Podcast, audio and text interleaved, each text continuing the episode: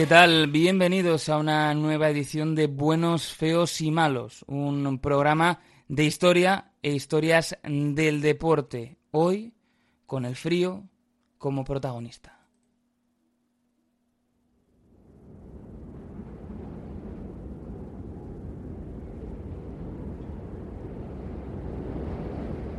Y es que este va a ser el programa más frío de los que hemos hecho hasta el momento, por el deporte y por la época, y también por ese contexto histórico en el que se desarrollaban las historias que traeremos a continuación. Vamos a hablar del hockey durante la Guerra Fría y de cómo este deporte tuvo un papel interesante en la representación del enfrentamiento entre los bloques.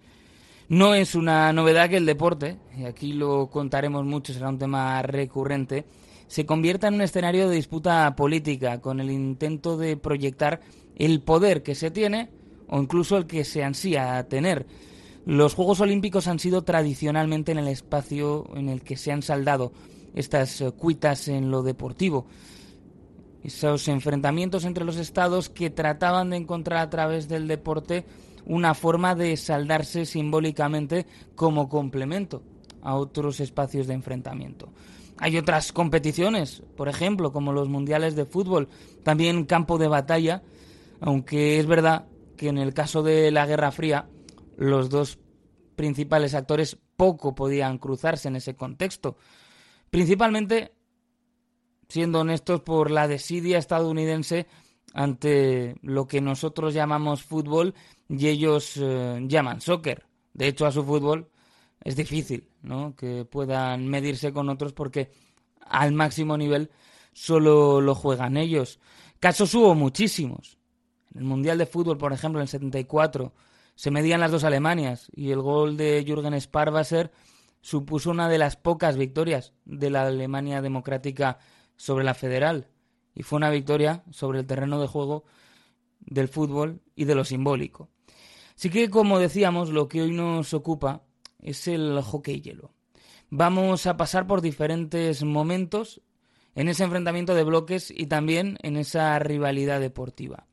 Y es que hoy nos encontramos con una guerra más fría que el hielo. Hablaremos del hockey en plena Guerra Fría.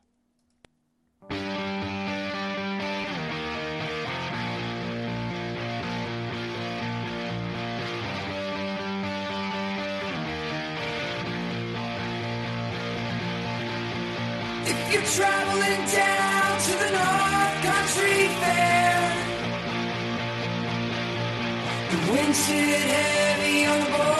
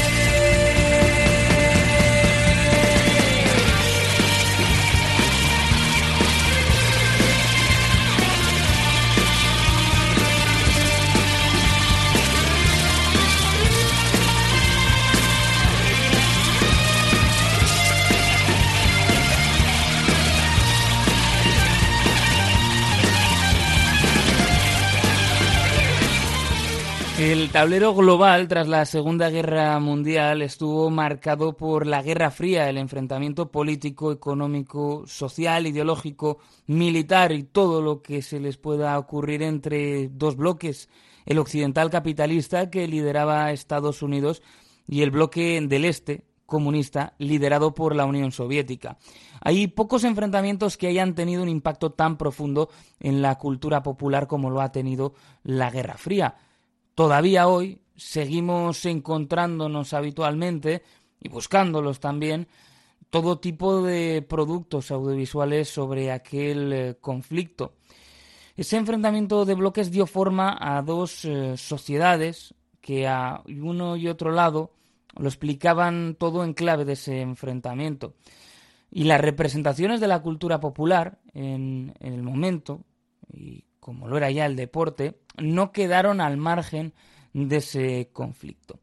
En ese contexto de enfrentamiento, el hockey hielo jugaría un papel que iba a oscilar entre la distensión y también la escenificación del conflicto, la búsqueda de una supremacía deportiva que sirviera para proyectar una superioridad económica, política y social.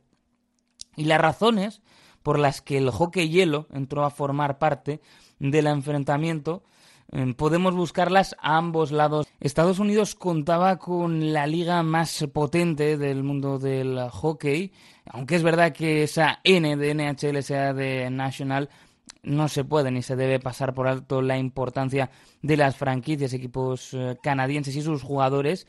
Y la Unión Soviética, por otro lado, se había enamorado, y era un enamoramiento que iba cada vez a más de ese deporte.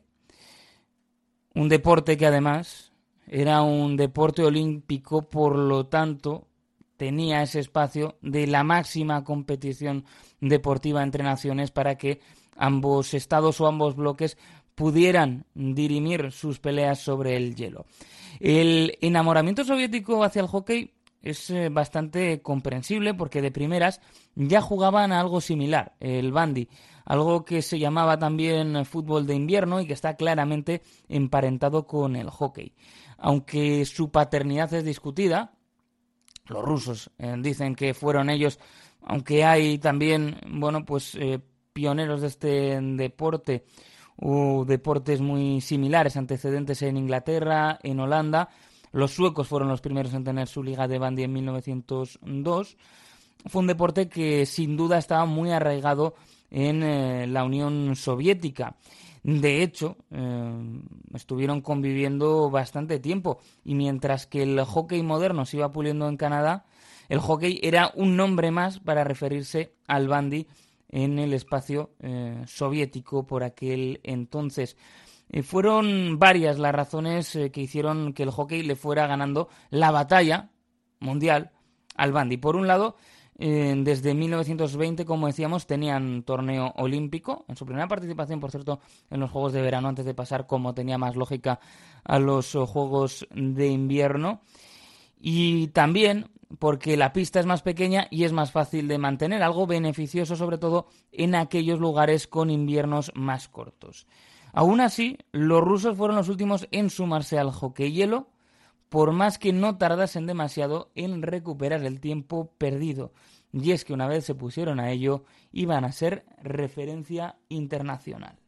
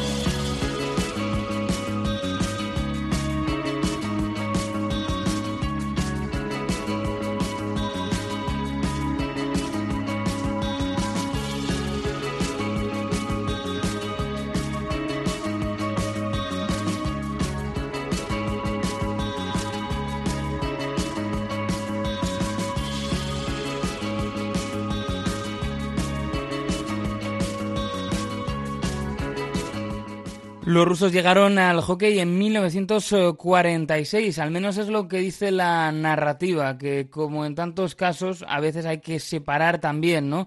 de lo que fue sucediendo. Está claro que era un deporte que les interesaba y que era fácil también adaptar a los deportistas que ya tenían y que venían practicando el bandy o incluso el fútbol, era fácil eh, que pudieran tomar la senda del hockey. Se dice que fue en el 46 durante una gira del equipo de fútbol del Dinamo de Moscú por el Reino Unido. En aquella gira, los soviéticos quedaron prendados con los partidos de exhibición protagonizados por jugadores canadienses. Se dice incluso que llegó un momento en esa gira en la que los futbolistas estaban más interesados en ver hockey que en jugar sus propios encuentros. Fueron eh, viendo que era un deporte con potencial y es cuando entraron en juego las autoridades soviéticas, con el objetivo de construir un programa que les situara en el primer nivel internacional. Las autoridades encomendaron la misión a un hombre, Anatoly Tarasov. Tarasov construyó el éxito del hockey soviético desde cero. Su mérito es impresionante. Se dice de él que en los eh, primeros momentos tan solo le dieron un par de libros eh, viejos sobre las reglas del hockey y a partir de ahí, con mucha imaginación, empezó a construir una selección, empezó a construir una cultura de hockey que sería de las más dominantes durante todo el siglo y que ha sido de las que ha ayudado a dar forma al hockey moderno. Su mérito es extraordinario y por tanto no es de extrañar que fuera incluido en el Salón de la Fama del, hockey. Fue el eh, entrenador del CSK de Moscú, el equipo que iba a servir una de las bases eh, para el equipo soviético, equipo al que entrenó entre el 46 y el 75, tan solo con algunas eh, pausas cortas, porque siempre volvía, y fue también seleccionador nacional, no tanto tiempo, pero formó parte también de diferentes estados. Era una figura muy importante, es el gran padre de ese hockey soviético y una figura sin la cual sería imposible no solo entender el hockey de la Unión Soviética, sino también la evolución posterior del hockey hielo. Ese año 53 fue el año elegido para la primera aparición de los soviéticos en los campeonatos del mundo de hockey hielo.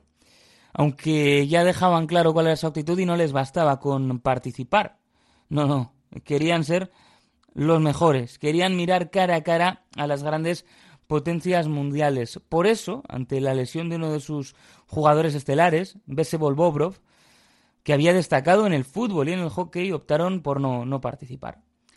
Estaban al máximo nivel y si no, no les interesaba. Bobrov, por cierto, que es uno de los grandes nombres del deporte soviético, había estado en la, durante la génesis de ese hockey hielo en, la Unión Soviética. Había tenido mucho éxito como futbolista y sí, también había jugado al bandy, ese deporte emparentado con el hockey. Uno de los más eh, grandes, un hombre que fue después seleccionador nacional tanto en fútbol como en hockey y uno de los pocos olímpicos en participar, tanto en los Juegos de invierno como de verano, algo que no es nada sencillo. Lo que sí harían los soviéticos es participar en los eh, campeonatos al año siguiente. Les salió muy bien esa espera porque se proclamaron campeones y lograron pronto también éxitos en los torneos olímpicos. Eran unas victorias, eso sí, que de alguna manera venían marcadas por la normativa, porque por aquel entonces mm, ambos campeonatos, los eh, Juegos Olímpicos como los eh, torneos mundiales, prohibían la participación de jugadores eh, profesionales. Mantuvieron, de hecho, esa política hasta el 77 y en el caso de los Juegos hasta el 88.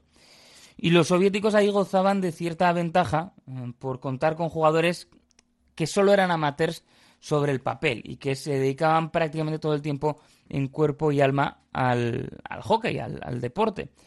Eso añadió más cera una rivalidad entre bloques que en este caso tenía, ¿no? A los eh, canadienses como líderes de ese bloque y que cimentó además pues de en, la, en la discrepancia política y económica en torneos e incluso una gira que se dio que empezó a mostrar a ambos equipos como los grandes rivales y los que iban a pugnar durante décadas por el eh, cetro mundial en el mundo del hockey. Sería en el 72 eh, cuando llegaría el momento álgido de esta rivalidad, cuando los inventores del hockey moderno y los que eran ya grandes dominadores del mismo se veían las caras por primera vez en igualdad de condiciones. Eran los grandes momentos para el hockey y unas series las que se vivieron que forman parte de una edad dorada para muchos aficionados.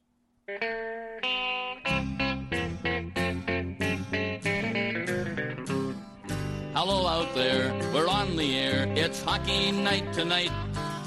Tension grows, the whistle blows, and the puck goes down the ice. The goalie jumps and the players bump and the fans all go insane. Someone roars, Bobby scores at the good old hockey game. Oh, the good old hockey game is the best game you can name. And the best game you can name is the good old hockey game. Second period where players dash with skates of flash, The home team trails behind, but they grab the puck and go bursting up, and they're down across the line. They storm the crease like bumblebees, they travel like a burning flame. We see them slide the puck inside, it's a 1 1 hockey game. Oh, the good old hockey game is the best game you can name. And the best game you can name is the good old hockey game third period. Last game in the playoffs, too. Oh, take me where the hockey players face off down the rink. And the Stanley Cup is all filled up for the champs who win the drink. Now the final flick of a hockey stick and a one gigantic scream. The puck is in, the home team wins the good old hockey game. Oh, the good old hockey game is the best game you can name. And the best game you can name is the good old hockey game. Oh, the good old hockey game is the best game you can name. And the best game you can name is the good old hockey game. Oh, the good old hockey game is the best game you can name.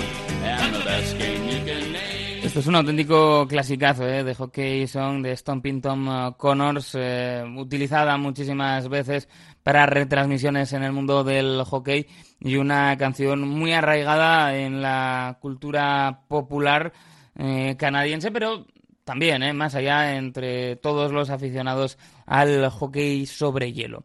Como decimos, eran la gran potencia histórica en el hockey sobre hielo los canadienses. Sus jugadores y franquicias eran parte muy importante de la mejor liga del mundo, de, de la NHL, y habían sido los eh, grandes eh, dominadores ¿no? del panorama internacional hasta la llegada de los rusos.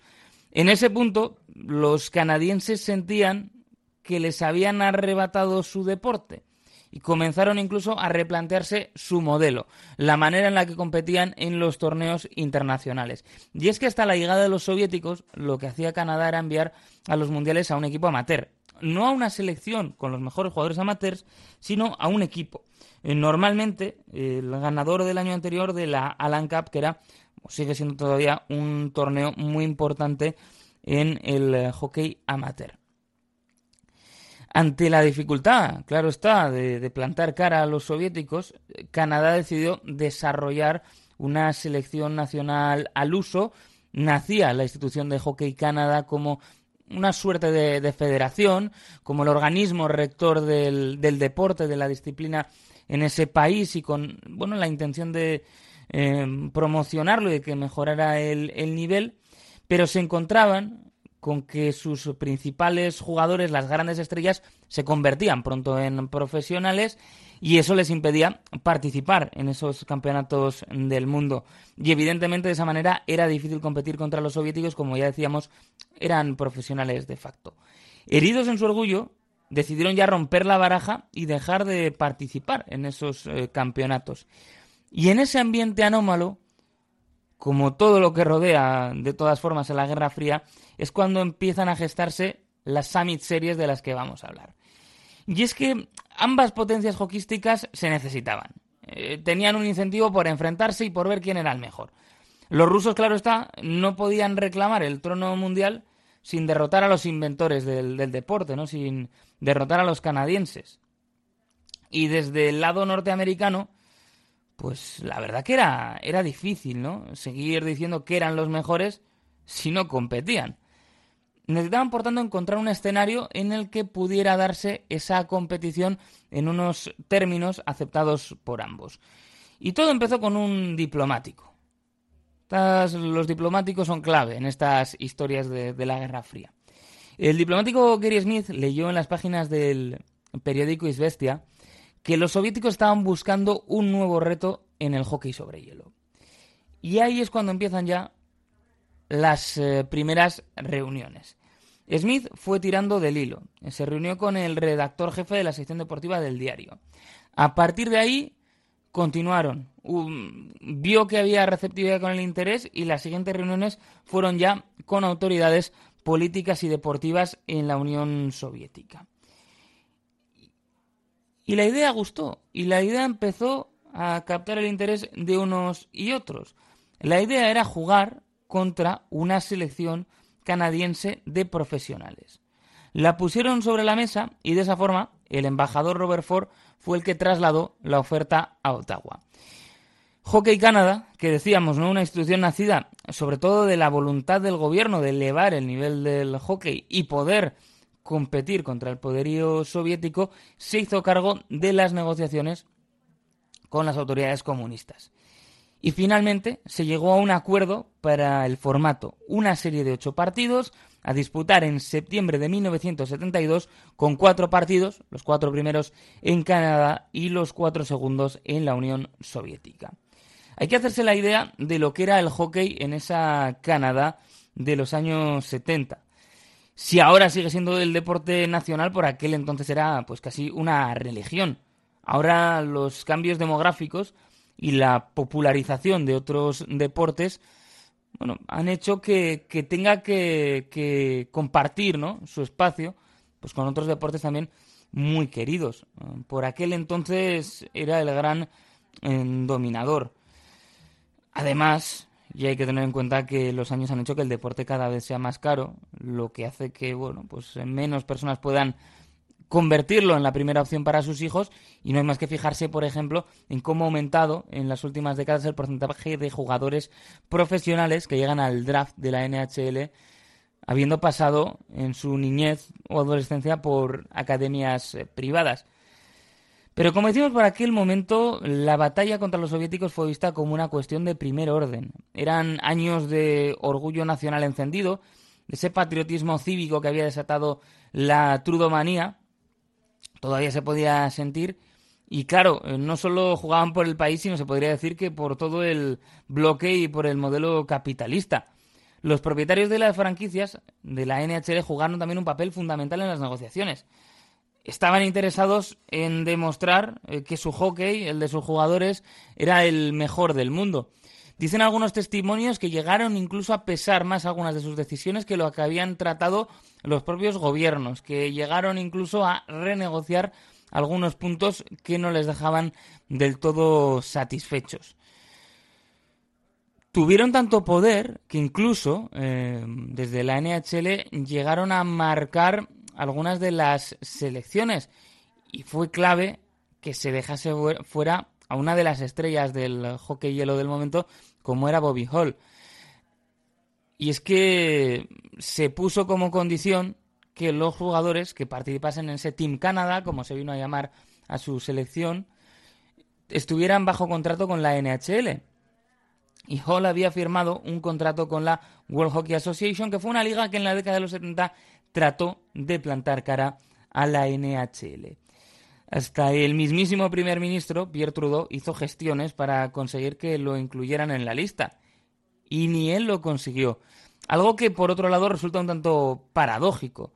Que todo esto empezase por una controversia en torno a la elegibilidad de los jugadores y que después fuera el dinero de la NHL el que terminase por imponer su criterio. A los canadienses les faltaba también Bobby así que dos de sus mejores jugadores no iban a poder participar. Los soviéticos, por su parte, llegaban con un equipo entrenado por el ya mencionado Bobrov y jugadores de la talla de Alexander Yakusev, de Valery Karlamov y de el eh, portero Vladislav Tretiak. Los eh, canadienses tenían como líder a Phil Esposito y supuso también el salto al estrellato de Bobby Clark, Ron Ellis y sobre todo un Paul Henderson que se convertiría, ya lo veremos, en la figura más importante del momento. Pecaron de soberbia, vaya que si pecaron de soberbia. Estaban tan convencidos de que no iban a ganar, sino solo a arrasar, que un panel de expertos de la Hockey News, una revista con grandes entendidos, concluyó que ganarían todos los partidos. Incluso el mítico guardameta Jacques Planté, portero que había ganado seis Stanley Cup con los Montreal Canadiens, dio consejos al guardameta ruso Tretiak. Lo hizo, decía, para evitarle una humillación, porque estaba convencido que los atacantes de la NHL lo iban a destrozar. La historia fue bastante distinta, como pudimos después eh, comprobar.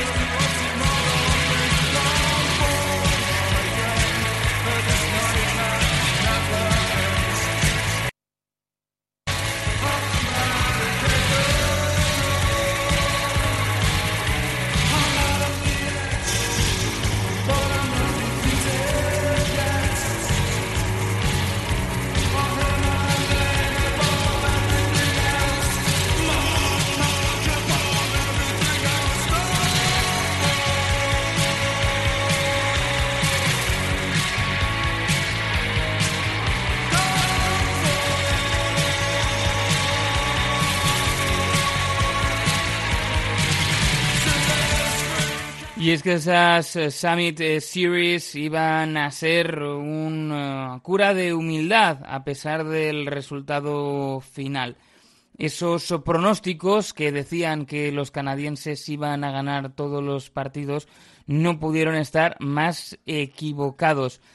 En ese primer partido, los soviéticos lograron una contundente victoria por siete goles a tres Canadá quedó en estado de shock, se les cayó la venda que cuidadosamente se habían puesto para taparse los ojos.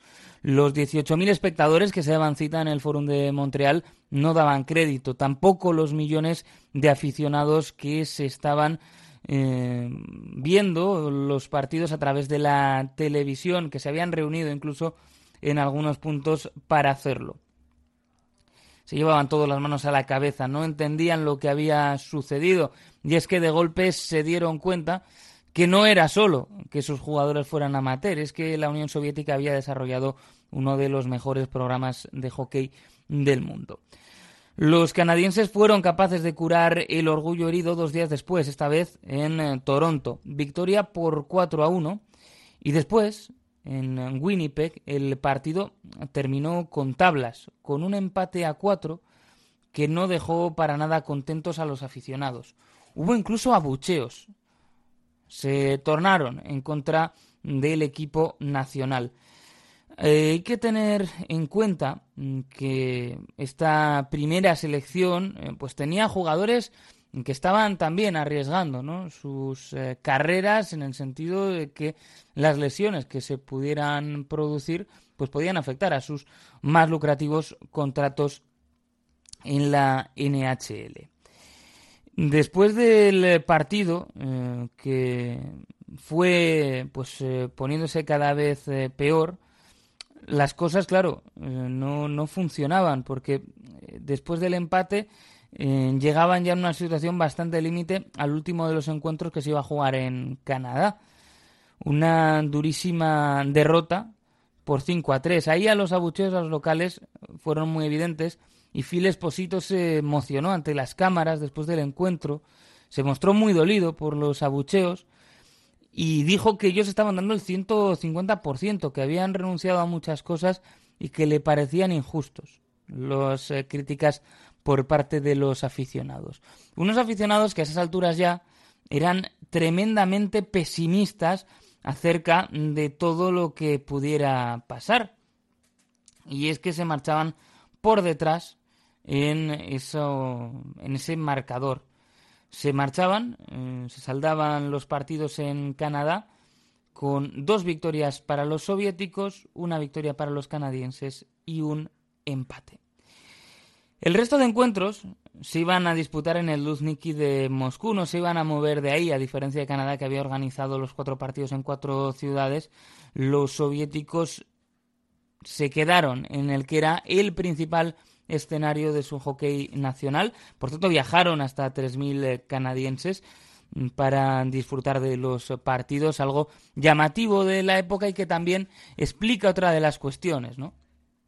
No solo querían medirse, sino que también había un intento de cierto acercamiento, de cierta distensión a través del deporte, aunque lo que se vio sobre el hielo pues no ayudó demasiado porque los partidos cada vez eran más duros. Estaba también allí disfrutando eh, Brezhnev, sin perderse ningún detalle.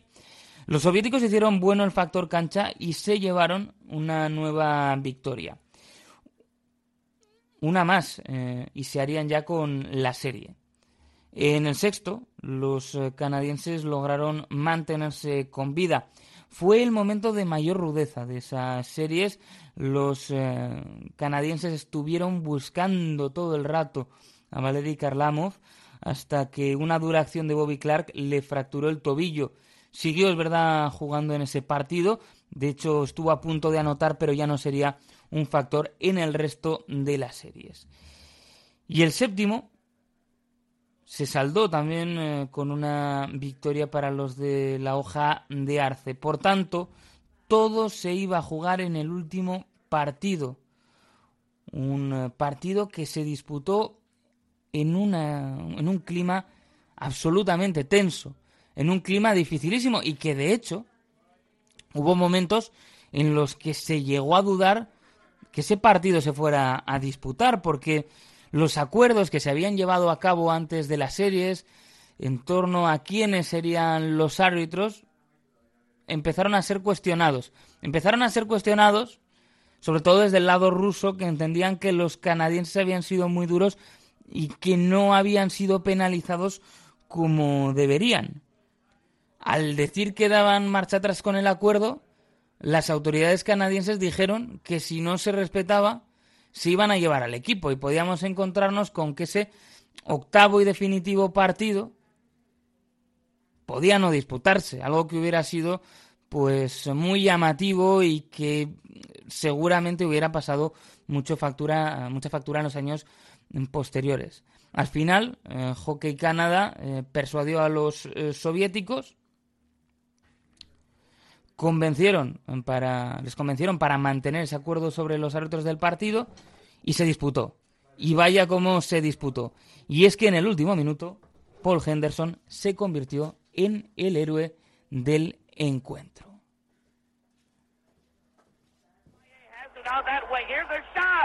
Henderson made a wild stab for it fell. Here's another shot, right by the score! Henderson has scored for Canada! Henderson right in front of the net! And the fans of the team are going wild. Henderson right in front of the Soldiers goal with 34 seconds left in the game. An absolute mob scene over Paul Henderson as there should be,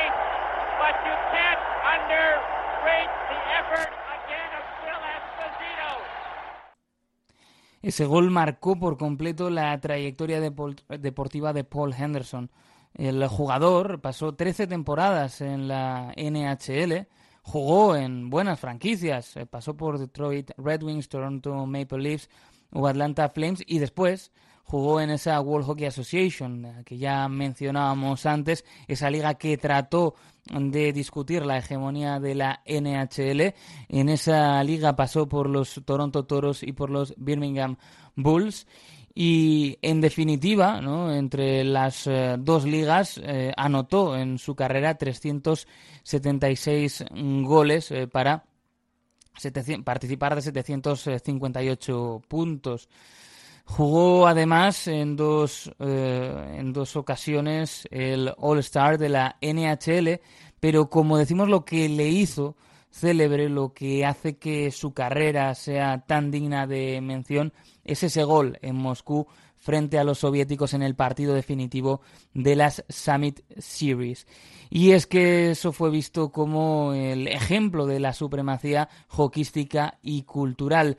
Henderson eh, ha sido eh, nombrado miembro del Salón de la Fama del Deporte Canadiense, también del Salón de la Fama de la eh, Federación Internacional de Hockey sobre Hielo y ha recibido también méritos como formar parte de la Orden de Canadá o recibir la Orden de Ontario en 2014. Siempre marcado por esa jugada, se ganó un hueco y es que esa victoria 6 a 5 fue, sin embargo, una gran victoria también para el hockey soviético aún en la derrota, porque mostraron a las claras que con o sin amateurismo podían medirse al gigante canadiense.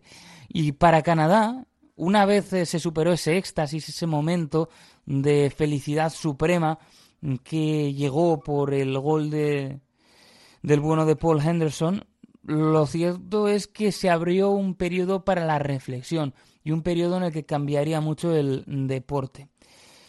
Habían pecado de soberbia y enseguida comprendieron que necesitaban hacer lo posible para que su juego progresase.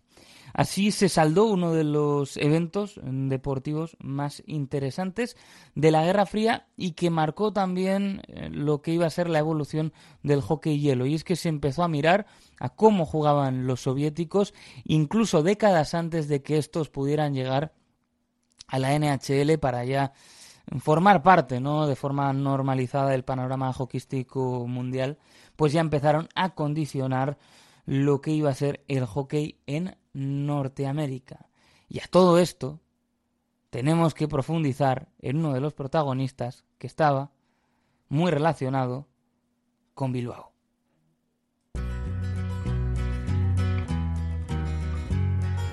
Canada. What's with Canada? We got great big cities, but a lot of trees and rocks. Yeah, the winter's cold here. Wear two pairs of socks. There's half the world's fresh water to paddle your canoe or camp along the shoreline. It's what we like to do in Canada. I'm living in Canada. Float my boat in Canada. Oh, bait my hook in Canada.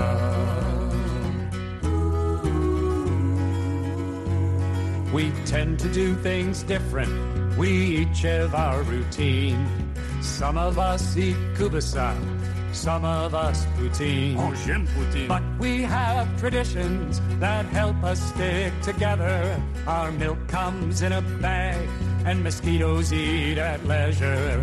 Playing in a slow suit, the true north strong and free. Hockey night on Saturday, there on CBC. Or oh, now on Sportsnet. In Canada. Center ice in Canada. Coming to you, coast to coast. He shoots, he scores in Canada.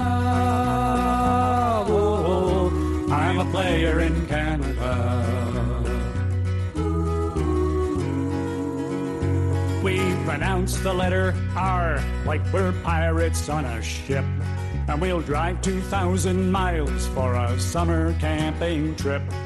We wear sorrels in winter while plugging in the car. We eat the holes from donuts. We love Nanaimo bars. And we do possess a word that lubricates our speech. It's pretty good, eh? Pretty good, eh? And it's always within reach in Canada. How's it going in Canada? out and about in Canada. Oh, drop your G in Canada.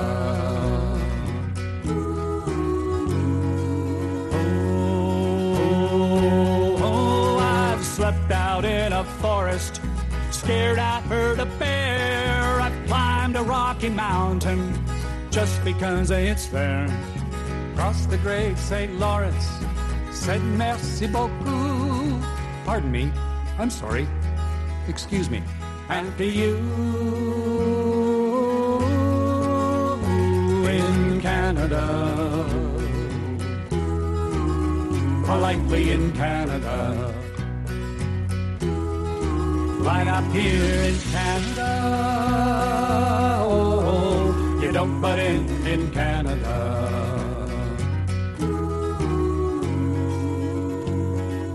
Every city empties on the 24th of May. Queen's birthday. And we say not bad, Not bad. we're better than okay. Not bad. There's workman's comp and pogey for when we're shown the door.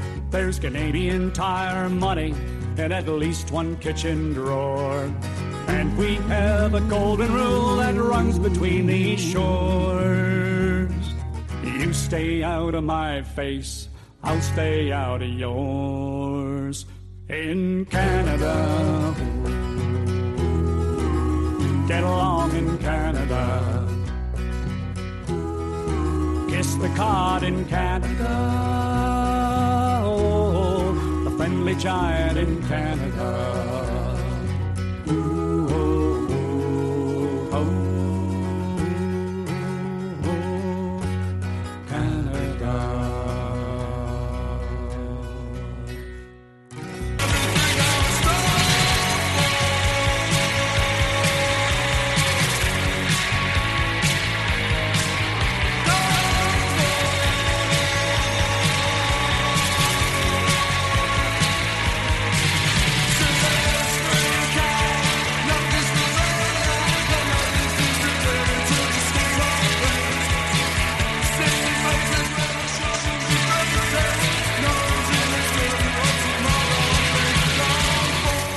No podíamos eh, cerrar este Buenos, Feos y Malos dedicado al hockey hielo durante la Guerra Fría sin hablar de una de las grandes leyendas de este deporte en la época soviética, un jugador del que se dice que es el, el mejor entre aquellos que no tuvieron nunca la oportunidad de jugar en la NHL. Así era, las eh, normas ¿no? de la época, así lo marcaba la situación de enfrentamiento entre bloques que impedía que los soviéticos pudieran jugar en la por entonces mejor liga del mundo, todavía hoy, lógicamente la mejor liga del mundo, pero ya con esos jugadores mm, eh, bueno, de los espacios eh, postsoviéticos eh, siendo muy importantes en la National Hockey League. Y estamos hablando, como decimos, de Valery Harlamov, Karlamov, eh, un jugador que marcó una época, un jugador que todavía hoy es recordado y que, como decimos, tiene mucho que ver con Bilbao, porque de ahí procedía su madre.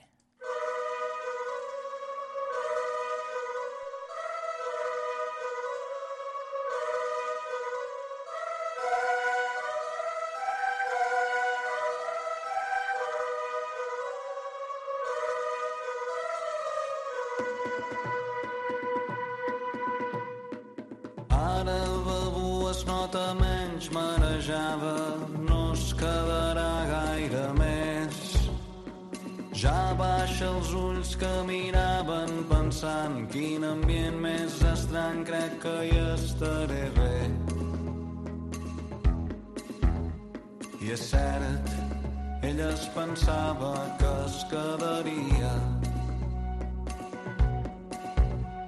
És cert que s'ho va pensar. Feia un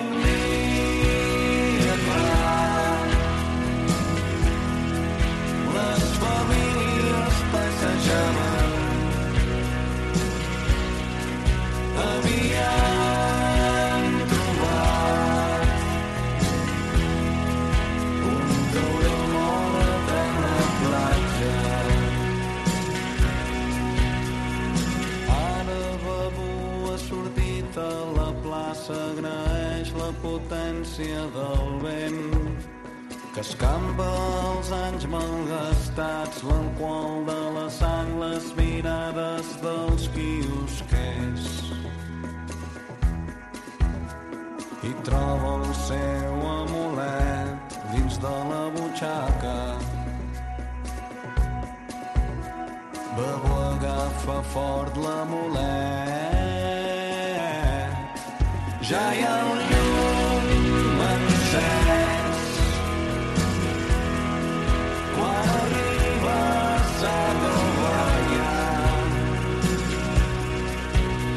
song.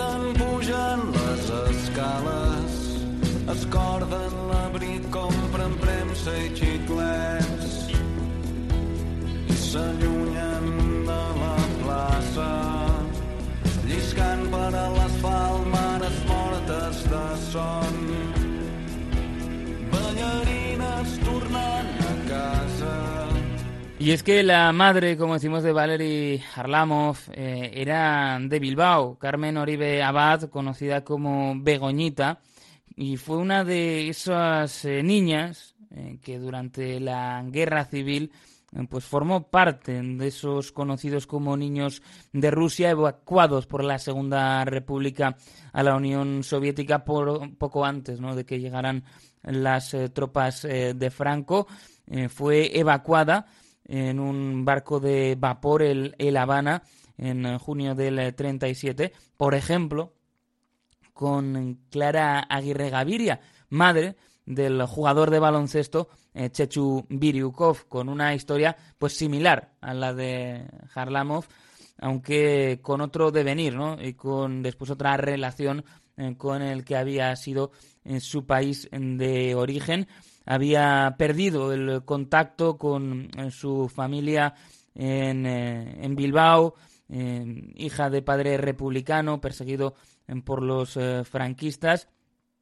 Eh, estuvo en ese barco donde tuvieron un trayecto de, que les llevó hasta Leningrado. Eh, desde ahí Begoña fue enviada a Moscú y ahí se crió con una familia rusa. Eh, tiempo después es cuando conoce a Boris Harlamov, un mecánico de una fábrica con quien se casó y después tendrían a Valery y a Tatiana, eh, una pareja humilde. Eh, quisieron homenajear a Valery Shahalov, el legendario aviador del ejército rojo. Eh, posteriormente, ¿no? Pues esa historia personal haría que durante un tiempo a Harlamov ya cuando empezó a tener éxito en el deporte, en el hockey hielo, se le conociera en su carrera como el español. Él comenzó en el CSK de Moscú, como hemos explicado en este programa, equipo clave para entender el progreso del hockey hielo en la Unión Soviética y a partir de ahí se convirtió en todo un referente, eh, un jugador, pues, eh, bueno, de esos eh, que marcó una época que era de los más eh, temidos y de cuando los estadounidenses o los canadienses iban a medir a los soviéticos, era de los que tenían siempre en la lista del scout por lo grandísimo jugador que era. Desgraciadamente, eso sí, mientras eh, su equipo se preparaba, eh, falleció en un accidente eh, con su coche junto a su mujer, Irina Harlamova, eh, con tan solo 33 años de edad. Perdió el control del eh, coche en las afueras de Moscú, colisionó con un camión que venía en sentido opuesto en la autopista Moscú-San Petersburgo y fue un auténtico impacto. Hay que decir que su figura había trascendido tanto en el mundo del hockey eh, que precisamente fueron sus grandes rivales históricos, los canadienses, los primeros en anunciar la noticia. Eh, fueron capaces de hacerlo bastantes horas de que se difundiera ante los eh, ciudadanos soviéticos, donde eso sí fue elogiado como uno de los grandes jugadores mm, de la historia, uno de los jugadores a los que siempre quedará, ¿no? Pues ese en lo que pudo haber sido y no fue, si hubiera tenido la oportunidad en su momento de competir eh, con las grandes franquicias de la NHL, el eh, número eh, 17 en el CSK y en la selección eh, quedó mm, reservado. Eh, y bueno, pues eh, además eh, algunos de los mejores jugadores. Eh, rusos pues eh, tienen la camiseta, el número 71 eh, o el 17, ¿no? Eh, con esa combinación de números el 7 y el 1 en honor precisamente a, a Harlamov. Es, por ejemplo, eh, pues el, el número 71 que lleva eh, Evgeny Malkin, eh, jugador histórico ya de los grandes jugadores rusos en el hockey estadounidense, sobre todo con los Pittsburgh Penguins, o Ilya Kovalchuk, mm, que llevaba en este caso el 17. Además, pues bueno, se le han dedicado estatuas. Eh, ha sido incluido en el Hockey Hall of Fame. Fue póstumamente en 2005. Fue el segundo soviético en conseguirlo después de Vladislav eh, Tretiak y eh, fue pues elegido por la Federación Internacional de Hockey eh, como uno de los integrantes del equipo del centenario, ¿no? En una selección hecha por 56 expertos de 16 países. Así que algunos no podrían traer filosofías al respecto, pero es curioso, ¿no? Como uno de los grandes eh, jugadores de hockey hielo de la historia de la Unión Soviética, uno de los grandes jugadores de la historia a secas de este deporte, pues tenía en, precisamente el origen por parte de madre en Bilbao. Y con esta historia vamos a despedir este buenos, feos y malos que hemos dedicado a la Guerra Fría y el hockey hielo.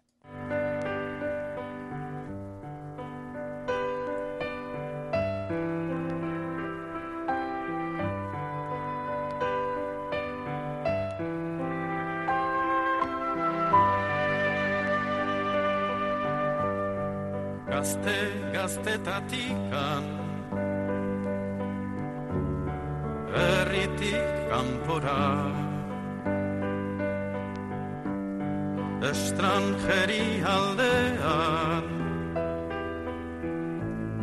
Pasadet denbora Herrialde guztietan Tokionak badira Baina bihotzak dio Zoaz Euskal Herrira Herrialde guztietan.